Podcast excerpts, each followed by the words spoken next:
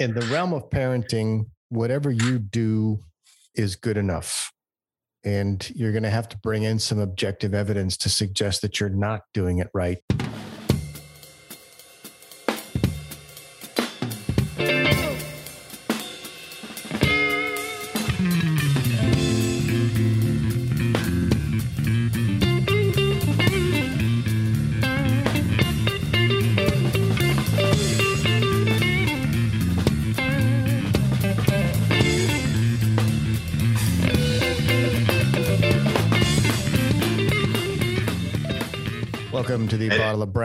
Podcast. I am your host, Danny Paul. Across from me is the vice host, Leon Coventry. Leon, Danny, how are you, sir? happy midweek. Happy, Happy- midweek to Happy you. midweek. We're recording this on a Wednesday.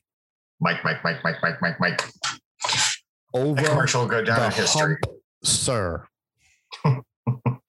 Yeah, hump day doesn't always mean what you think it's going to mean, especially in, in this age group. And now that everybody's oh. working from home, is it really a hump day? Because you're at home. I don't think anybody knows what day it is. Yeah, it's just what is the sun's out. Okay, good. It's actually interesting. Do you think productivity on some level has gone up because people just don't stop working? I think there's some science behind that because of the lack of a commute. So if you look at people's productivity, they're not in their cars going to and from work. So they have more time to dedicate to work. They're more focused. There's less ramp up because, you know, when you get into the office, you got to sit down at your desk, you got to turn your computer on, you got to just get your stuff all set, right? You got to organize your desk and, you know, talk to whoever your coworker is. It's like, oh, did you see the whatever on whatever TV show last night? Oh, that's gone. And you basically sit down, log in, and so I think there actually is some science as to how uh, productivity shot up serious style. Have you noticed anything in your line of work? It, it, we unfortunately for us, we have to be in in the building Yeah, uh, because we're working on buildings. So Yeah, yeah, you're, Um, you're a physical space. Yeah. I don't I don't know that we qualify or don't qualify as essential, but we have to, or you know, people's houses or or residences are going to crumble around them. So Mhm. Mhm. guess we gotta do it. before the pandemic, my day job was remote, so I didn't see any difference once the pandemic started. Uh, the only thing I saw was that we stopped spending money, so we really couldn't experiment. We couldn't do anything other than research. But in terms of productivity, uh, I don't think we missed a beat. So you'd probably have to talk to somebody who went from I go into the office every day to I'm no longer in the office. So we're probably not the best examples of this, but uh, we've got our insurance agent friend of the show who wants to come on and talk sometime. So maybe we can ask him uh, how his life changed. And then, of course, we have some other friends who have expressed an interest in coming on a Brown Bulletin. That might be a fun topic for them. As for us, what is your Brown tonight, my man? Well, as you know, we just completed the brown bracket. So if Yep. you're not listening to extra innings and uh, you're not listening to the, how the bracket went, we have a big winner. And uh, because of it, I actually felt like my go-to, my favorite bourbon felt shafted. And Oh. I don't want my bourbon to have hurt feelings. So I, I went back and coddled Buffalo Trace and said, You're with me tonight. I'm going to hold on to you. How sweet. And, uh, Yeah, you know, we have a very special relationship. Good and I don't you, want sir. that. I don't want any brown brackets getting in the way of that. Yeah, yeah. So- Don't don't let BT think that you're cheating on her. That's good. Um, I chose one of our finalists tonight. I chose the Angels Envy. little sweeter, little lighter. Sweeter, little lighter. Yeah. Oh, I see the cube in there too. Mm. Yeah. Funny thing about this is the five year old went in to get a popsicle a few nights ago and left the freezer door open all night. Mm. So we lost all of his popsicles and his ice cream sandwiches and uh, the things that were pretty well sealed. The Otter Pops hung on for dear life, but unfortunately, we lost all of my brown ice. So I was lucky to squeeze off this guy at the last minute. Blasphemy. Yeah. Well, what are you going to do? Can't beat the children anymore. That went out in the 50s. Anyway, man, it's time for Brown News. This is the darkest brown you got. Yeah. And I got news for you. Today's Brown News comes from the journal Science. Hashtag science. It's this science. just makes me laugh every time I read it. Uh, for those of you paying attention at home, playing our home game, I go through all these headlines and I kind of give it a quick once over to make sure we have some talking points. And I'll kick it over to Leon and I'll say, here, read, uh, which he will or will not do, depending on what Triple B said last episode. Uh, but every time I go in and kind of review this to make sure I've got some talking points, I always laugh. So this is from the journal sciencemag.org. This comes from March uh, 2012, actually. So this one popped up in the archives, but I thought it was really, really funny. Um, sexually rejected flies turn to booze. The article opens up. Uh, Sarah Williams is the author, published March 15th, 2012. Offer a male fruit fly a choice between food soaked in alcohol and its non alcoholic equivalent, and his decision will depend on whether he's mated recently or been rejected by a female. Flies that have been given the cold shoulder are more likely to go for the booze, researchers have found. It's the first discovery in fruit flies of a social interaction that influences future behavior. Scientists already knew that when fruit flies drink alcohol, reward pathways in their brains are activated, making it a quote, pleasurable, unquote, experience. They also knew that social interactions are among the most rewarding experiences. So, researchers led by neuroscientists at the University of California, San Francisco, uh, who's now moved on to other academic institutions, wanted to see whether the two types of rewards were connected in the brain. This was just a wild experiment to do. We didn't expect to see such dramatic results. What was You the got- you- experiment?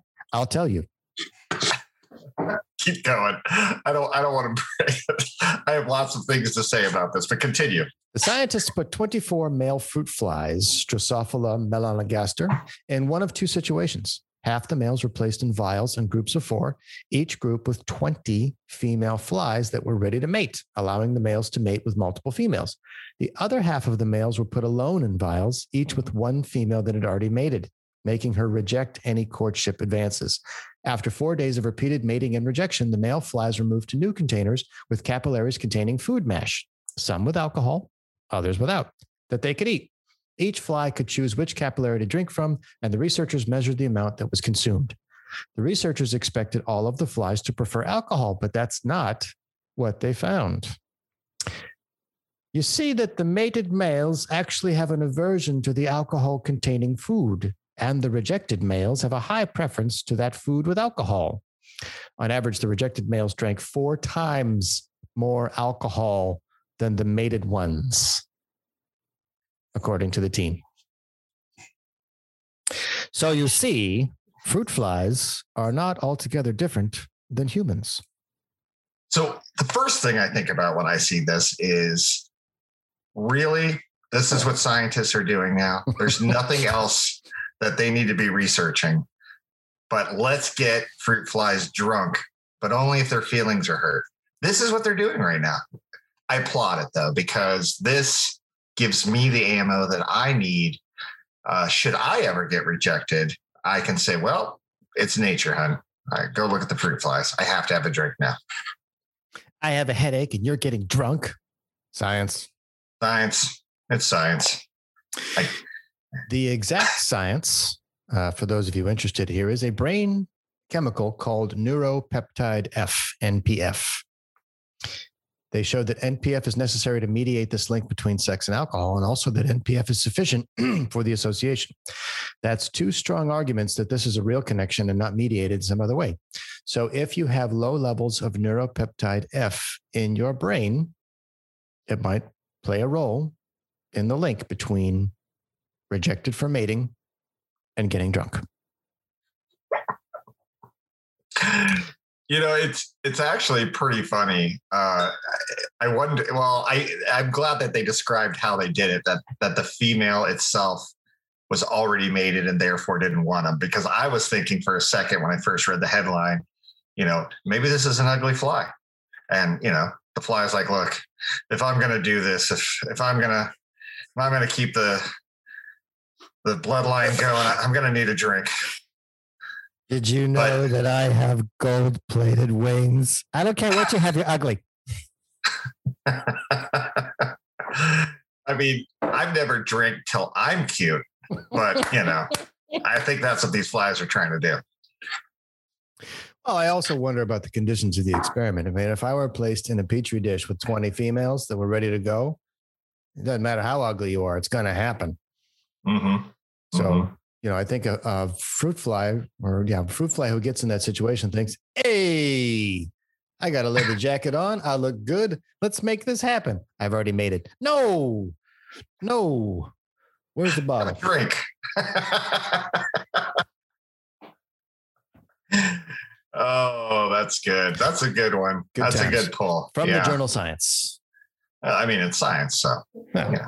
Science. science. Anyway, that's our brown news for tonight. Brown news. Brown news. Ah. We'll be right back.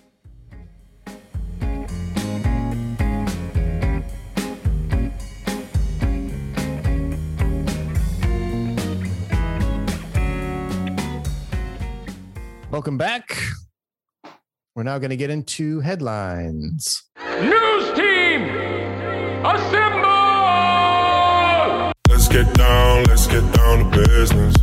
Real headlines, though. Yeah, we kind of we, we went off form a little bit. I wanted to bring us back to form. So headlines should be somewhere in the business realm, and hopefully something that might affect uh, the average person that has a, a white collar or blue collar job. So I tried to find a couple of headlines from the business news that might be affecting everybody. So the first one comes from uh, MSN.com, courtesy of Bloomberg. Uh, this one was published uh, five hours before we recorded. So this is on a Wednesday night on the 28th of April. Ford sees a $2.5 billion chip shortage cost, lowers its sales outcast. Uh, Ford Motor Company reduced its full year forecast due to a debilitating computer chip shortage that has crimped vehicle production, a crisis the automaker now sees extending into next year. A global shortfall of critically needed semiconductors has forced the entire automotive industry to cut output, leaving thin inventories on dealer lots just as consumers emerge from COVID 19 lockdown. Ford expects a $2.5 billion hit to earnings due to scarce chip supplies, which it previously characterized as a worst case scenario. Ford now expects to lose about 50% of its planned second quarter production, up from 17% in the first quarter. Serious business. You know, it's interesting. Uh, you know, and one of the reasons we didn't make uh, podcast last week is because I had to do a quick out and back, back to the home state, the Buckeye State, Buckeye Country. Yeah, talk about that. Yeah, I had to go out. Uh, my father-in-law was holding on to my car for me that I had out there when I moved out here. Company car. Don't need the old car anymore. It was bought and paid for. GMC Terrain 2013. Nothing special. Good car though. And um, I was just going to do a Carvana sale or sale or something like that. It was a lot more difficult to try to get it done remotely, and uh, it seemed like every time I tried to get you know two steps forward i was somehow knocked back through some technicality or legal technicality or something so you know the the flights were so cheap i said you know it's cheaper and quicker for me to just fly out there sell the car myself fly back which is what i did Mhm. and uh, what's interesting is i was trying to sell the car about nine months ago mid covid right and uh, the offer i got from carvana and carmax was over a thousand dollars less than what I got for it this last weekend. So this might be playing a part. I, I do. I have heard that new inventory is is getting a little bit more difficult, especially if you want it built the way uh, specifically to the way you want it. Uh, my father-in-law is actually running into that right now. Mhm. He was supposed to have his truck finished by June, and they've pushed it back till late September, October, if he's lucky at this point. So I don't know if the chips are part of it, but it's not just chips. It just seems like all raw materials, everything they need to get it done is is unavailable right now because of COVID. And we're not ramping up fast enough. No, no, a lot of the supply chain issues. I think, like you said, the uh, article goes on to say the impact on production has been widespread. A Ford factory in Kansas City that builds its top-selling F-150 truck and transit van is in the midst of a month-long shutdown. Hmm. The company's factory in Chicago that builds the Explorer SUV has been shut down since early April and isn't Hmm. set to resume production until the middle of next month. Even Ford's highly profitable pickup factory in Dearborn had to close for two weeks The result is scarce stocks on vehicles and dealer lots, leaving confident hmm. consumers wanting. So that's certainly going to improve the used car market. But a lot of this has to do with, you know, chips now regulate everything from valve timing in the engine to air conditioning to all the electronics within the car itself. So you really can't have you can't have a vehicle anymore without some kind of computer in it. Right. You can't work on it. I mean, it's really hard to work on cars. My first vehicle uh, wasn't nearly as cool as your first vehicle. That white truck was epic. Mm. But uh, my my uh, '69 Volkswagen Beetle, that thing was that was a bitchin' first car to have because I could I could learn how to work on cars. I started to understand how they worked. It was you know I was cheap. It was cheap. It was easy to work on. Parts were easy to find. So uh, no computer. But now I I don't I have a you know a new Ford Explorer and I anything goes wrong, I don't have the I don't have the equipment to even ask the computer to tell tell me what's wrong. All I know is that lights are going off, you know. When you worked at the Chevrolet dealership, do you remember having to deal with anything like that? With what the parts specifically, or well, do, do, you remember them talking about that at all? Do you remember them talking about the the intricate electronics and the need for computer processing power? Uh, no, but it definitely was something that was it was commonplace at that time too. I mean, the you you can go buy those computers too, right? You plug them in their car and you'll you'll they'll tell you. But the common, the normal everyday person doesn't have that, right? And so unless you're you are a car person uh, who in, really enjoys learning how to work on cars, uh, I I don't I don't know. I don't think you're gonna you're gonna go out and buy that computer. You're gonna let the professionals do it. It does feel a little bit like. Do you remember when Apple pulled that stunt where and I and I have I, am still an Apple person. Mm-hmm. They've got me. I'm hooked. But they came out and said, you know what? We don't need that that jack for the headphones anymore. Everything yeah. is going to go through the lightning cable. And they thought they were reinventing the world. They thought that they were tricking all of us and saying, hey, you don't you don't need we're, you're going to have to buy our products going forward and they're going to make their products so sticky that you won't ever be able to walk away and now they're eating their words because it actually did hurt them pretty bad.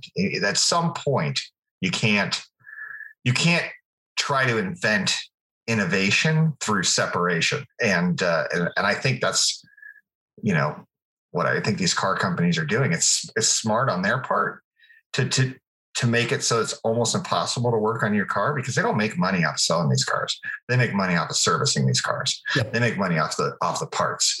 and make no mistake, I, I've heard rumors out there. I don't know if it's true that they lose money on every car they sell, but they they make it back in service. They so, make it back in the finance office, right? Perhaps that too. Not sure.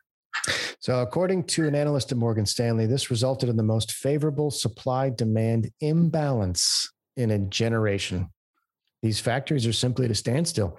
you could say something like we have a, a shortage of rubber or a shortage of steel or a shortage of leather, but they're not talking about that. So they're not they're not shutting these factories down because they're missing out on other areas of the car. They're shutting this thing down because they can't put a little 32 pin piece of silicon transistor in the car to turn the thing on. That just blows my mind. Um, I wonder how much of it has to do with the rise of the electric vehicle, about how everything is automated now. Yeah. Um, you, know, you talk about Apple, the Apple CarPlay, I think is it was a game changer. Mm-hmm. Uh, and that's a that's a computer in a car. So now you're you're starting to build a car around a computer, kind of like you've built everything else around a computer. So I mean, my coffee pot has a computer in it. My refrigerator has a computer in it. So everything has processing power now. It's just interesting to me that such an old tried and true product and business model has been brought to its knees because we can't build these things fast enough. And the irony is the West owns semiconductors. This isn't a Chinese problem. So I thought that was very interesting. Yeah, that is, that's it's it's a symptom that COVID is causing. You know, I I don't care what side of whatever political fence you're on right now. There is no denying that the true impact of COVID hasn't even been felt yet. Mm-hmm. That doesn't come for a while. These supply chain issues, these companies that you know did these layoffs, during this time that have been reconfiguring their business model to figure out a way to do things cheaper. Uh, th- these will be felt for decades. And this is no different. These, this is just one microcosm of what happens when you shut down the world for a year. And yeah. there's no coming back. I mean, it's it is going to take we're going to be feeling this kind of stuff constantly. And it's uh, at first we all said, "Oh my God, where's the toilet paper?" And, uh, and that was a tragedy. But now, where's the semiconductors? Yeah, I can't where's buy the new, chips? I can't buy a new car. Um, right. Shares of the company f- fell as much as 4.3% in aftermarket trading. They closed regular trading down 0.5% to $12.43 a share. If you have Ford in your portfolio, hold on to it they're coming back. America still has a love affair with pickup trucks, and it looks like their new uh, Mach E Mustang is making waves. For those of you that don't own any Ford stock or are interested in it, it's probably time to buy the dip. Yeah, that's actually a really good point. I think their I think their model, at least when they announced that they were going to stop making the cars and they were going, you know, full bore into electric, I think they have the right people at the helm I think they're heading the right direction. I think they've woken up to the to what where the world is going, and I agree with you. I uh, hey, don't don't blame me if you go buy a bunch of stock and it tanks. But man, what do I know? I but I, if if if this is true, and you know, people do have money burning holes in their pockets. Like I said, my used car somehow gained a thousand dollars more mm-hmm. uh, over over the last nine months. So once these things do get the chips and they're rolling these things off here, I think that thing's going to spike back up. So let's finish this with a quote from an analyst at Morningstar Capital. Uh, the second quarter will be the worst financial impact from the semiconductor shortage. In the first quarter, they were able to put some band aids on certain things and still make vehicles, whereas in Q2, you really start to run run out of options. You're seeing a lot more plant closing announcements across the industry over the past few weeks, and it is hitting more than just Ford. Ford just happens to be a marquee name because the F 150 is the most popular vehicle, period, in the United States. Mm-hmm. Okay, that comes to us from msn.com slash money slash companies. Uh, moving on to something near and dear to my heart that pisses me off. Let's talk about HBO Max. HBO Max. I love HBO Max. It comes to us from CNBC. Warner Media plans to charge $9.99 per month for ad supported HBO Max. What? I don't understand this at all. If you can get Netflix for $11 with no commercials, what makes you think that you're going to want to go to HBO Max to get commercials just to save five bucks? Like I think there was some kind of study that I heard this morning that referenced if you watch television with commercials versus Netflix, you lose like 13 days a year. Oh, well, what, what yeah. is the fascination with an ad supported business model? It drives me crazy. Well, who would you're you're absolutely right. I don't know who would pay five dollars less just and watch commercials. If you're going to pay 10, you're going to pay 15. Yeah. If you if you can't afford five dollars a month for the entire Warner Brothers catalog, why are you paying 10? Like if you can't afford 10, you can't afford 15. And the ad that you're showing right there is actually uh that the picture they have there, I think that is that the new Game of Thrones spinoff. Uh, that's the old Game of Thrones. But oh, okay. when you when you talk about television, you talk about curated quality in television. Netflix has stepped up big time. I think we can mm-hmm. agree to that. I think Disney's on a roll. Uh, mm-hmm. I think Amazon is dumping as much money as possible, and even more than that, Apple is dumping more money than Amazon, all into original content programming. But you've got mm-hmm. the original king, the Lord of the Mountain. HBO ruled television, going back to The Sopranos and and six feet under. So they had a marquee name that they basically wiped their ass with because they couldn't figure out their distribution strategy. And it's it pisses me off that they have so much brand equity in this name and all of this content, and they just can't figure out what to do. And it bugs me. To monetize it. To monetize it. You're doing it wrong. Like unbelievable. It's I'm glad that they came out with the HBO Max model, right? Everyone knows that cable and and Dish and all that are on its way out. Uh, There's no question about it. You know, streaming, it's it's the way of the future. What sucks about it is we we traded in one bundled product for a completely shattered product, and we have to pay for. But it's a little bit more like a la carte. So you know, we are You've creating. got, um, so on the on the Disney side of things, you've got a blockbuster franchise in Star Wars, in Marvel, and of course Mhm. the House of Mouse, and then Mhm. Pixar. You've got a Mhm. solid four independent brands by themselves, which could probably national- carry. na- Yeah, That's also National Geographic, too. Yeah, they could also Yeah, do that. So you've got, you got five independent names that could carry their own streaming services, and you bundle all five of them together. I make the art the art, uh, argument that Warner Brothers catalog, with everything they've got from HBO to the Cartoon Network to Cinemax to DC Comics, they've got way more IP that they could be Mhm. leveraging to go up against Disney. And as much as Netflix is churning out, like they put together like $12 billion in, in content last year, Netflix still doesn't have all of the tried and true IP that Warner Brothers has. I mean, Warner Brothers is like the oldest studio around, and they still can't figure this out. This bugs the shit out of me. AT&T said last week HBO and HBO Max have a combined 44.2 million US subscribers. Now, compared to Disney, that's no good because Disney just hit 100 million, and I think Netflix is just over 200 million. So Mm. small numbers to start. AT&T has completely restructured Warner Media to better compete against Netflix and other streaming services. An advertising supported service at $9.99 will allow HBO Max to stand out as significantly cheaper than Netflix, whose standard price is $13.99 per month. AT&T expects HBO Max and HBO to have between 120 million and 150 million subscribers by the end of 2025. So their whole go-to-market strategy is let's shave $4 so that we can blanket them with ads because Netflix is $1 cheaper than our non-ad model offering. Do you have Hulu?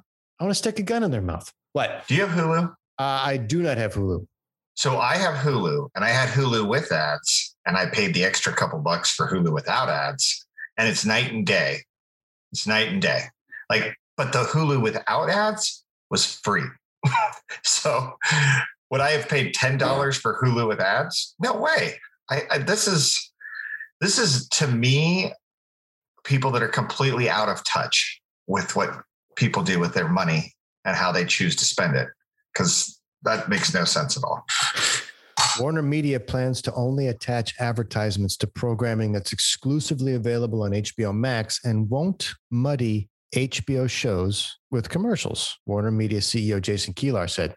Early last year, Warner Media had preliminarily considered selling an advertising supported product of just HBO Max content for $4.99 a month. That could have been interesting. But nixed that idea for a combined product with HBO, said two of the people who asked not to be named. A Warner Media spokesman declined to comment. Damn right you declined because you're stupid. They're ashamed. They're ashamed of this terrible model. They had HBO Go, they had HBO Now, they have HBO Max. They still sell HBO through the cable bundles. They still sell HBO through Amazon. They couldn't get HBO Max onto Amazon or Roku because they couldn't figure out the distribution strategy. And their entire way of talking about it is this guy Stankey who runs AT&T who says whether a customer chooses to buy the ad-supported product or buy the straight subscription product, it's accretive in the same ways to our business. Asshole. Asshole. is I can't, I don't, and full disclosure, I'm an AT&T stockholder. So I'm, I'm angry on multiple fronts. This stock should be going through the roof, but they keep doing this stupid stuff with their marquee brand. They're going to sell 5G phones. They're going to sell internet. They're trying to dump DirecTV. They're trying to do smart business decisions because they're overladen in debt. But this, I, I don't understand how you take your Louis Vuitton or your Tiffany or your Bugatti and you just you you toss it in with the dollar store stuff. You throw it in H- Kmart. HBO is premium branded merchandise. You know, I know I know it makes better entertainment when the two of us disagree and we can debate on this, but I can't even debate you on it. You're one million percent right. This is a terrible this idea. it's cheapening something that they've worked so hard to make exclusive and um, premium. I think is is the term you use. It really is a premium brand, and so you don't need premium light. That doesn't make sense. Right. Rolex doesn't do that. Right. Right. That here, here's our Casio version of the Rolex. Well, no, that Rolex isn't as impressive anymore. I don't understand. I, it's it's oh, hey, let's see if it works. What what the hell do we know? Apparently, these people are smarter than us. It's precisely what HBO was. HBO was Rolex. You nailed it. HBO said, We're going to put naked people and swearing together and we're going to put it behind a wall and you're going to have to pay to get access to it. And we're only going to show certain stuff at certain times of the night. And people went, Okay, great. I'll pay for that. And what do you know? Everybody followed him. Next thing you know, there was all kinds of nudity and profanity and violence on regular television, on cable. And then it eventually made its way to network dramas. And so they they kind of they led the way in terms of let's do hyper violent, hyper sexualized content because we want grown-ups to watch it. Because everybody else is catering to the 13 to 18 demographic uh, to get advertising dollars. Let's do something different. And lo and behold, everybody followed them. So as uh, as actors that we had when our when we were younger, we look at the performance value of this content, and it's just insulting that you would do all of this to such a wonderful just a wonderful icon of entertainment. Well, and to piggyback your your point about adult content and where they wanted to position themselves, I also want to unrelated say, what the hell happened to real sex? That was a bitchin' show, and you took it off. Bring it back. That was an amazing. I loved real sex. And they they just completely went away with H, HBO After Dark, and I don't care about the you know the B or or C or super soft core soft core porn, but real sex that was entertaining. Oh, Skinamax, yeah. no, not still, Skinamax. The show, still the show Real Sex. There's, there's Skinamax on HBO on HBO Oh, Max. is it? Yeah. Oh, on Max, on Max. Okay. HBO Max, yeah. There's there's some there's some Skinamax stuff on HBO Max. So this is interesting here. If you look at the uh, screenshot that I got right here, viewers under the age of 35 on traditional HBO, 15 percent. This was a grown-up network. It was grown-up content. They were leading the field in premium content for grown-ups. Then you get to HBO Max, and your viewership under 35 balloons to 43% because they bring in friend reruns and they bring in all this other stuff that just doesn't need to be there.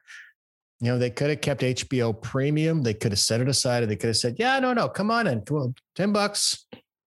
10 bucks, you get HBO by itself. 15 bucks, you get all of the Warner Brothers catalog. But the other really annoying thing about the way they've done all this stuff is Warner Brothers doesn't have any idea what their customers want, or they don't realize that their customers are the ones that watch the movies and the TV shows because you can't get Warner Brothers' entire catalog. They've licensed the rights out to everybody else. So if you want to go looking for a piece of Warner Brothers content, you may not be on HBO Max. It may be on Netflix. It may be on Hulu. It may be, you know, none of it makes any sense whatsoever from a branding, a positioning, or a marketing perspective. It's just bonkers. All right. This horse has been thoroughly kicked. Good. I beat it. Beat it until it's dead. I think everyone knows where we stand on this decision. Good. Let's uh let's go to the crank file. Oh, this is my favorite. I could look for something in the crank file. Crank file. Whatever. This week's crank file comes from us from Janelle C. Shane at Substack. You know what Substack is? Nope.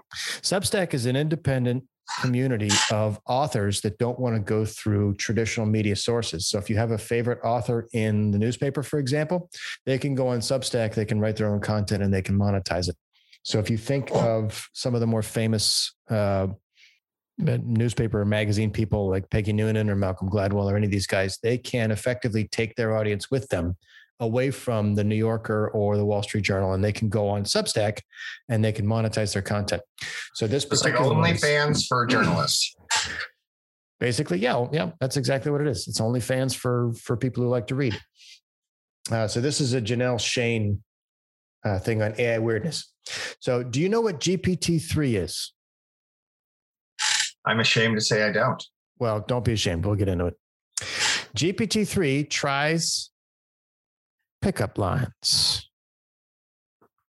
Once upon a time, I decided to train a neural net to generate pickup lines. Once I started collecting the training data, I began to regret it when I saw how awful the existing lines were.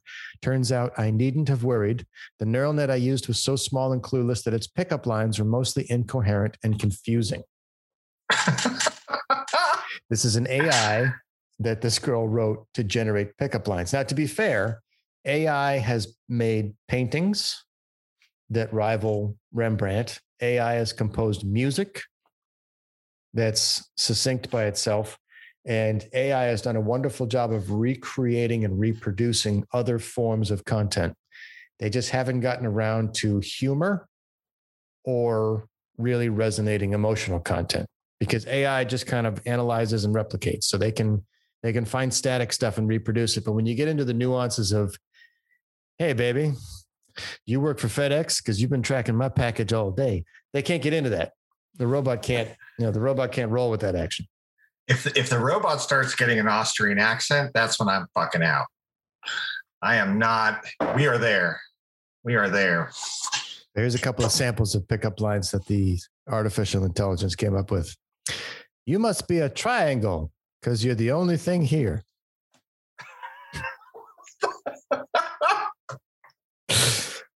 hey, baby, are you a candle? Because you're so hot of the looks with you. No, stop it. I'm not on your wares, but I want to see your start. Here's my favorite. You look like a thing, and I love you. That actually might That work. one might actually work. Yeah, I thought about this. Go down to Hooters.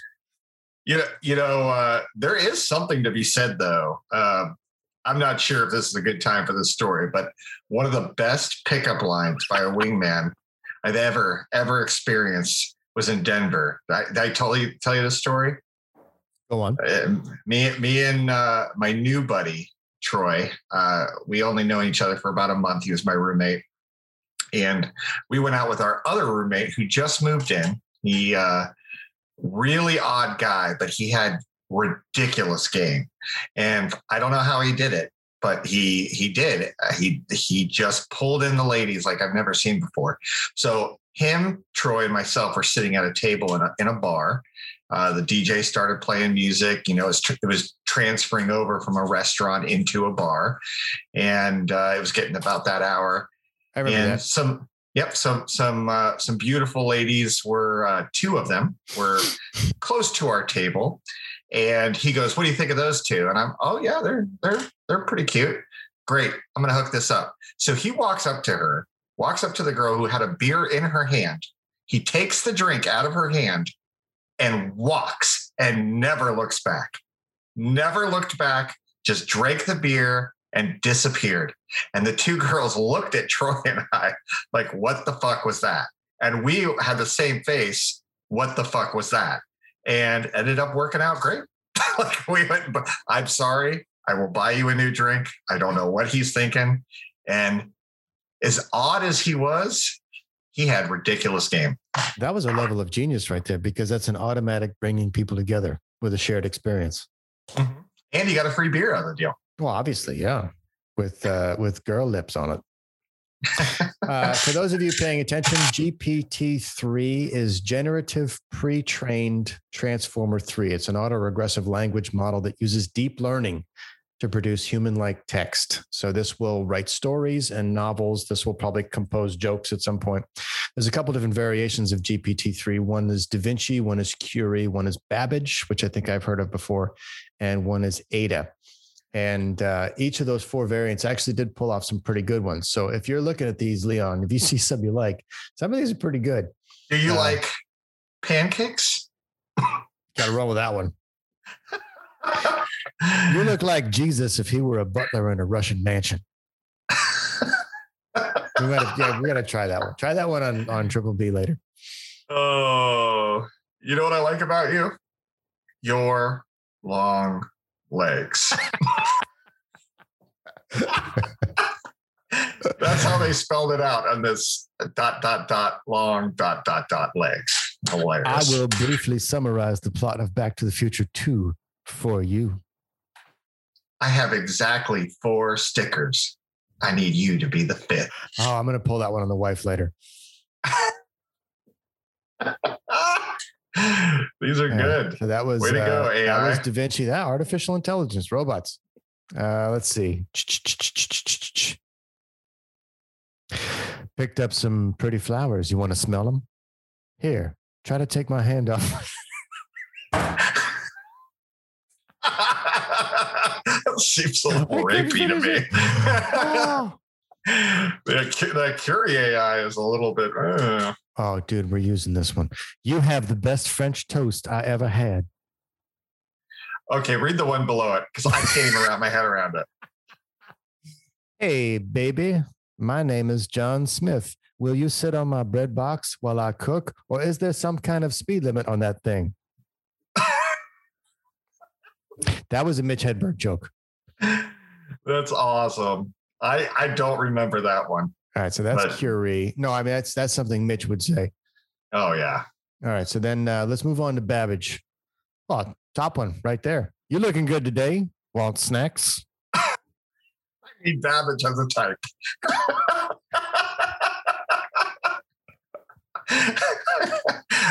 uh, that's great. It is urgent that you become a professional athlete. In your best Albert Einstein voice, I wouldn't change a thing. What the hell is that? Well, this one is a good start. Have you stolen anything today? That requires Like a punchline. Yeah, like that's what I was going to say. Yeah, All right, will you marry me? Lame. yeah, yeah. That's Uh, and then they went to Ada, which is the smallest of the variants. Completely lost the plot. Cape Yeah, fashion, growler style FX.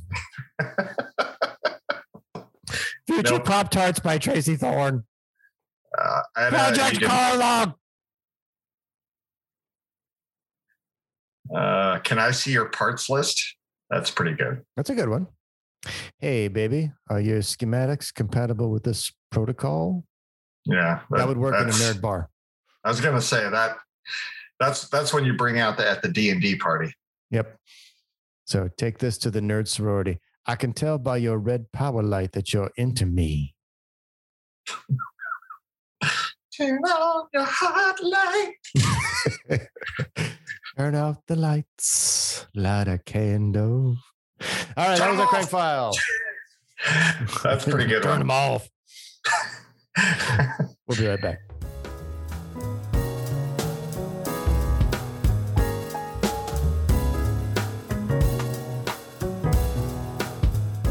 Welcome back.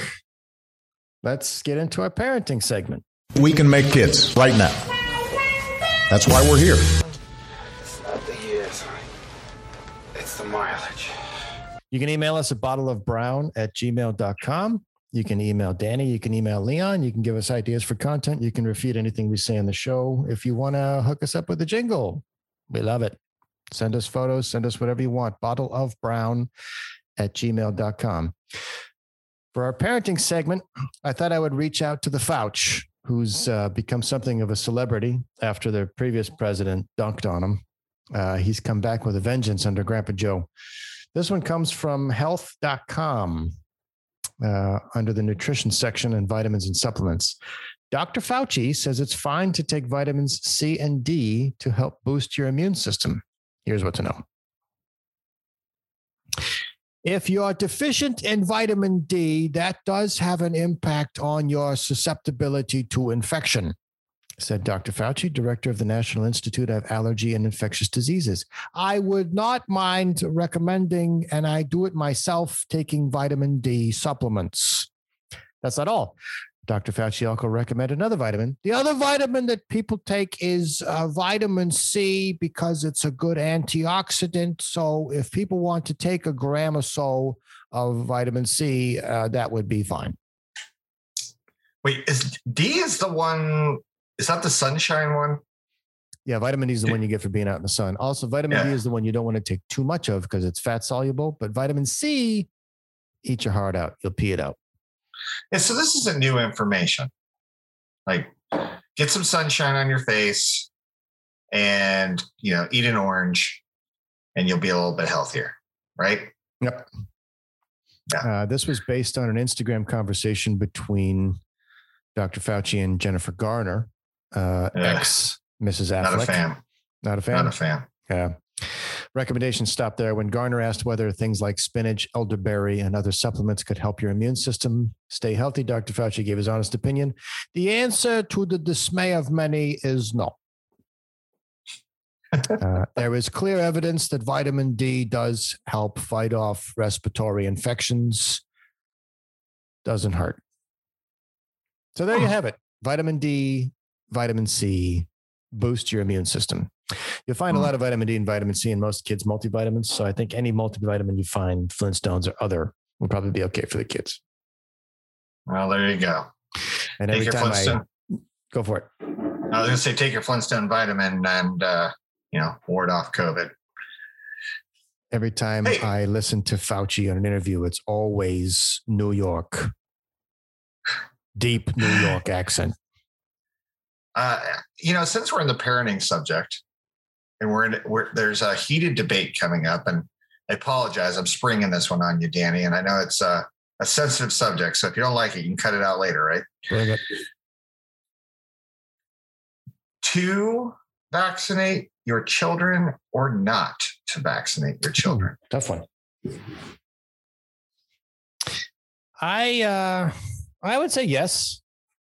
Um there are there are a number of different viewpoints that I wouldn't go into the territory of anti-vaxxers. I would want to probably pull apart criticisms that I've heard of vaccines. They're loaded with preservatives. They've got petroleum and, and other forms of things that allow them to be shelf stable. If you look at this Pfizer vaccine, it's got to be under deep cryo. So when they pull it out, it's got to thaw, and then it only has a shelf life of so many hours before you got to use it. So in Uh-huh. terms of that, uh, when you get into the vaccines cause autism, I think that's been thoroughly debunked. And I think if you look back at uh, years of scientific research in terms of the net benefit of vaccines, and that's how I want to look at it the net benefit. My cousin is a is a nurse and she won't vaccinate her kids. She doesn't believe in it. And she's she's Mhm. a medical she's a medical doctor. Mhm. Um, I know an infectious disease nurse who says, I don't believe in vaccines. I don't like the science. And so Mhm. I don't know how you take that argument. I have vaccinated my children. I've vaccinated myself. My wife has gotten their vaccines. If there is a vaccine available for my kids, I'll probably suggest it. Uh, but I got to be fair. I don't. I don't take a flu shot. Mhm. So I don't. I don't know. I, what, what do you think? I'm on the fence. I mean, obviously, my wife and I are mid vaccination right now. I get my next one next week, my last one next week. Um, I believe that vaccinating people at risk, or at least a higher level of risk, makes a lot of sense. Um, do I, am I an anti vaxxer? No. We've done the flu shot. I've done the flu shot ever since my daughter's been born. Uh, done all the vaccines. She's done all the vaccines. The only thing that's a little different about this one specifically and it- whether or not you're on one fence or the other, I, I understand both arguments. And I listen to both arguments. The one that's tough for me to understand is the true risk for my four year old daughter to catch COVID and have true complications from it are off the charts impossible, right? Very, very, very low.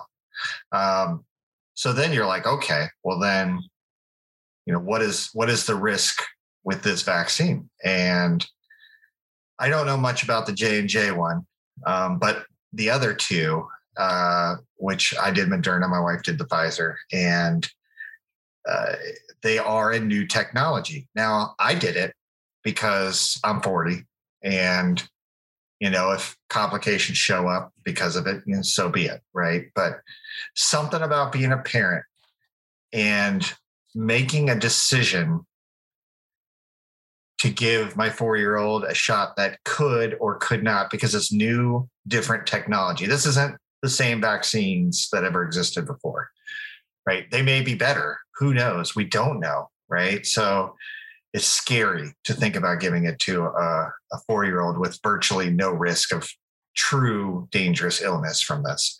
So it's it's a complicated topic and it's it's one that I I'm really going to have to think about. Now I'm not a medical professional and I will continue to listen to medical professionals, but I also have a lot of distrust in the medical profession in general because I know a lot of my personal experience with them is a shotgun approach, right? Uh, they just they just treated 10 people with the flu and I walk in and say that my stomach hurts, I have the flu. Well, aren't you going to run a test? No, you have the flu. The flu's going around. Take take these nine medications. Come back if you still feel bad in a week. You know, we'll we'll do the next thing. So, you know that that type of treating is it makes me a little bit weary, especially when they're shoving this down everybody's throat and saying, "Hey, if you don't want your four year old to wear a mask in school or five year old, you know this is what they're going to have to do." It's it's not just cut and dry when it comes to kids. Now, if if the risk was reversed, right? Let's say COVID was really hurting the super young and everybody older were fine, then it would be a no brainer for me, right? But it's such a low risk for them. I don't know. That's how I feel about it. It's it's something that's you know it's a head scratcher for me, and it's something I have to think about. We got time because they're not exactly handing them out for kids right now, but it's uh, something I am I'm going to have to think about. Uh, in terms of the, are you putting your children at harm? Yeah, you're not putting them in harm until you're putting them in harm. So the the idea of of vaccines, I think they poke a kid 30 times by the time they're in the sixth grade. So yeah, there, there's some things that they could do. Uh, what I pulled up on screen here is the little bit of coverage on NPR from biochemist Jennifer Doudna, who had a complete book written about her by Walter Isaacson, the guy that's famous for the Steve Jobs biography. Uh-huh. I actually listened to an interview with Isaacson who talked about her and the book and the ethics of rewriting the code of life is the the liner on this one. If you look at the Pfizer vaccine, it uses what's referred to as messenger RNA. And that's uh-huh. effectively rewriting your genome. Right. So your traditional vaccine is they give you a dead virus, they insert it in your body, your body grabs it and goes, kill it, kill it, kill it. And then your body goes, all right, we've seen that thing before. We know what it looks like. We're going to get it next time. And that's how traditional vaccines work. With a messenger RNA virus, you're actually recoding your body to understand what this thing looks like. So it doesn't need to see a dead virus to understand what it is. It intuitively knows what it looks like going into it. Uh, I don't. I, I. That's the basic premise for the Pfizer and the Moderna vaccines. I got the shit kicked out of me on the second shot. Like uh-huh. I was 48 hours, I was wiped. Uh, and then at right almost up at the 47 hour and 59 minute mark, I popped out of it and I felt like a million bucks. Hmm. So there's got to be some there's got to be some science to that in terms of the efficacy of of modern vaccine technology with regards to kids uh, if i get to the you know, the real question you're asking is they can't do clinical trials because they don't have enough sick kids to do a clinical trial that tells me right. kids don't get sick so right. you may never see a vaccine under the age of 16 or under the age of 12 because they don't have a significant sample size to do the testing and it's you know I'm not a big government guy, but I am happy that the FDA has those protocols where they say you have to test it on a certain number of people before you're allowed to market it. So right. if they can't even find the test subjects, that tells me that it's not a significant risk because they found 32,000 adults right away for the one that they made. Uh, and I'm not worried about my kids. They're in school, right. they've got a mask on, they take it off at recess, they're hanging out with the neighborhood kids, they're hanging around us uh, some of the preliminary research I remember reading about in April of last year when they were talking about uh, France or Germany is the parents got sick because the kids gave it to them and the kids showed no symptoms. That's right. So I'm not I'm not worried about about children vaccines in this particular sense. Um, the wife likes to give the kids flu shots. That's fine. That's that's a battle that I'm not going to win as a parent. But if you're going to go with something that's 50 50, do I want to deal with it? Yeah. Uh, I don't I don't know how the Magic 15 is going to respond to that because you get a shot in your arm, it's a pain in the ass for a couple of days and you move on with your life. But it's like I you get a shot and you basically immobilize your arm. It's a pain in the ass to work out. It's a pain in the ass to move around. It's just a little nagging thing for a couple of days for a 50 50 shot of it doing any good.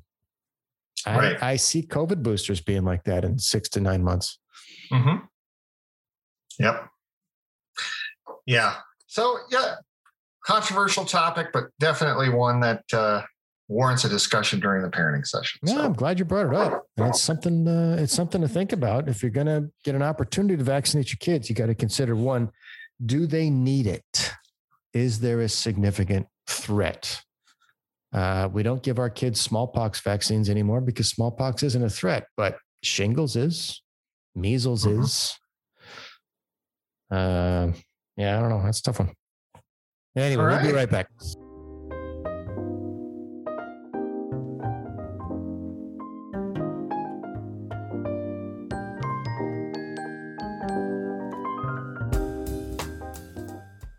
Okay, we're back. and we're back. We're back. You are uh, going on a golf outing, my friend. Do you want to talk about the golf outing or the benefits Well, of the golf outing? Or because it's a trip that I've missed a few times and I'm going to miss it again. And our mutual friends like to uh, lob insults at me because of it. But I, I do like the idea of what you're doing. Do you want to give some of the deets for the Magic 15? Well, it's it's a fun it's a fun thing. I look, we're not we're not even close to professional golfers, but we are professional shit talkers, and that's really what this is all about. Go out there, some of your buddies. This this year we got uh 24 Wow. people going out. We're going out to La Quinta, just outside of Palm Springs, I know it well. and uh, some going to the beautiful. We're doing the PGAs. Yeah, we're going to so PGA right- West. Right Yeah. by uh, right by my folks' old house. Oh, okay. Yeah. It's, you know, beautiful area, beautiful courses.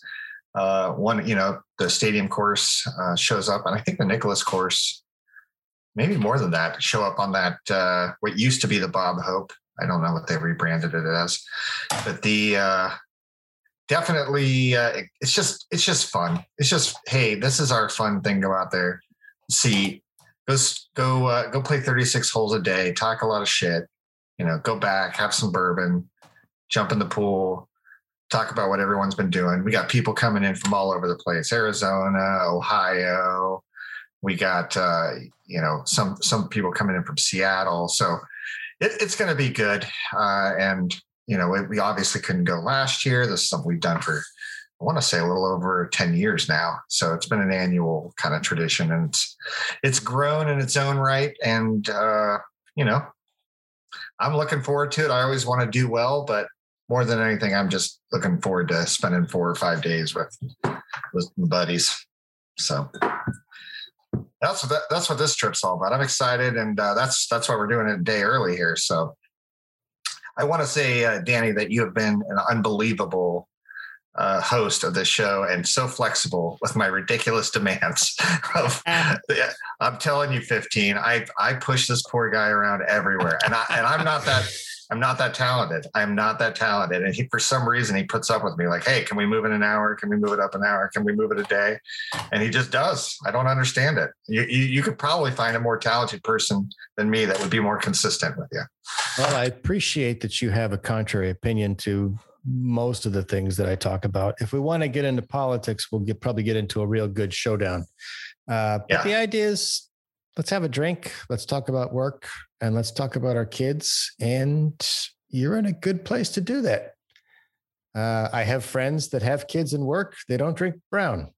I have friends that drink brown, they don't have kids. So Mm. you, sir, are the target demographic for this show. And it's nice to be able to do this with you uh, on a mostly weekly basis. All right. Well, That's all for you, my friend. until next week. Till next week, sir. All right. See you, brother. Best. This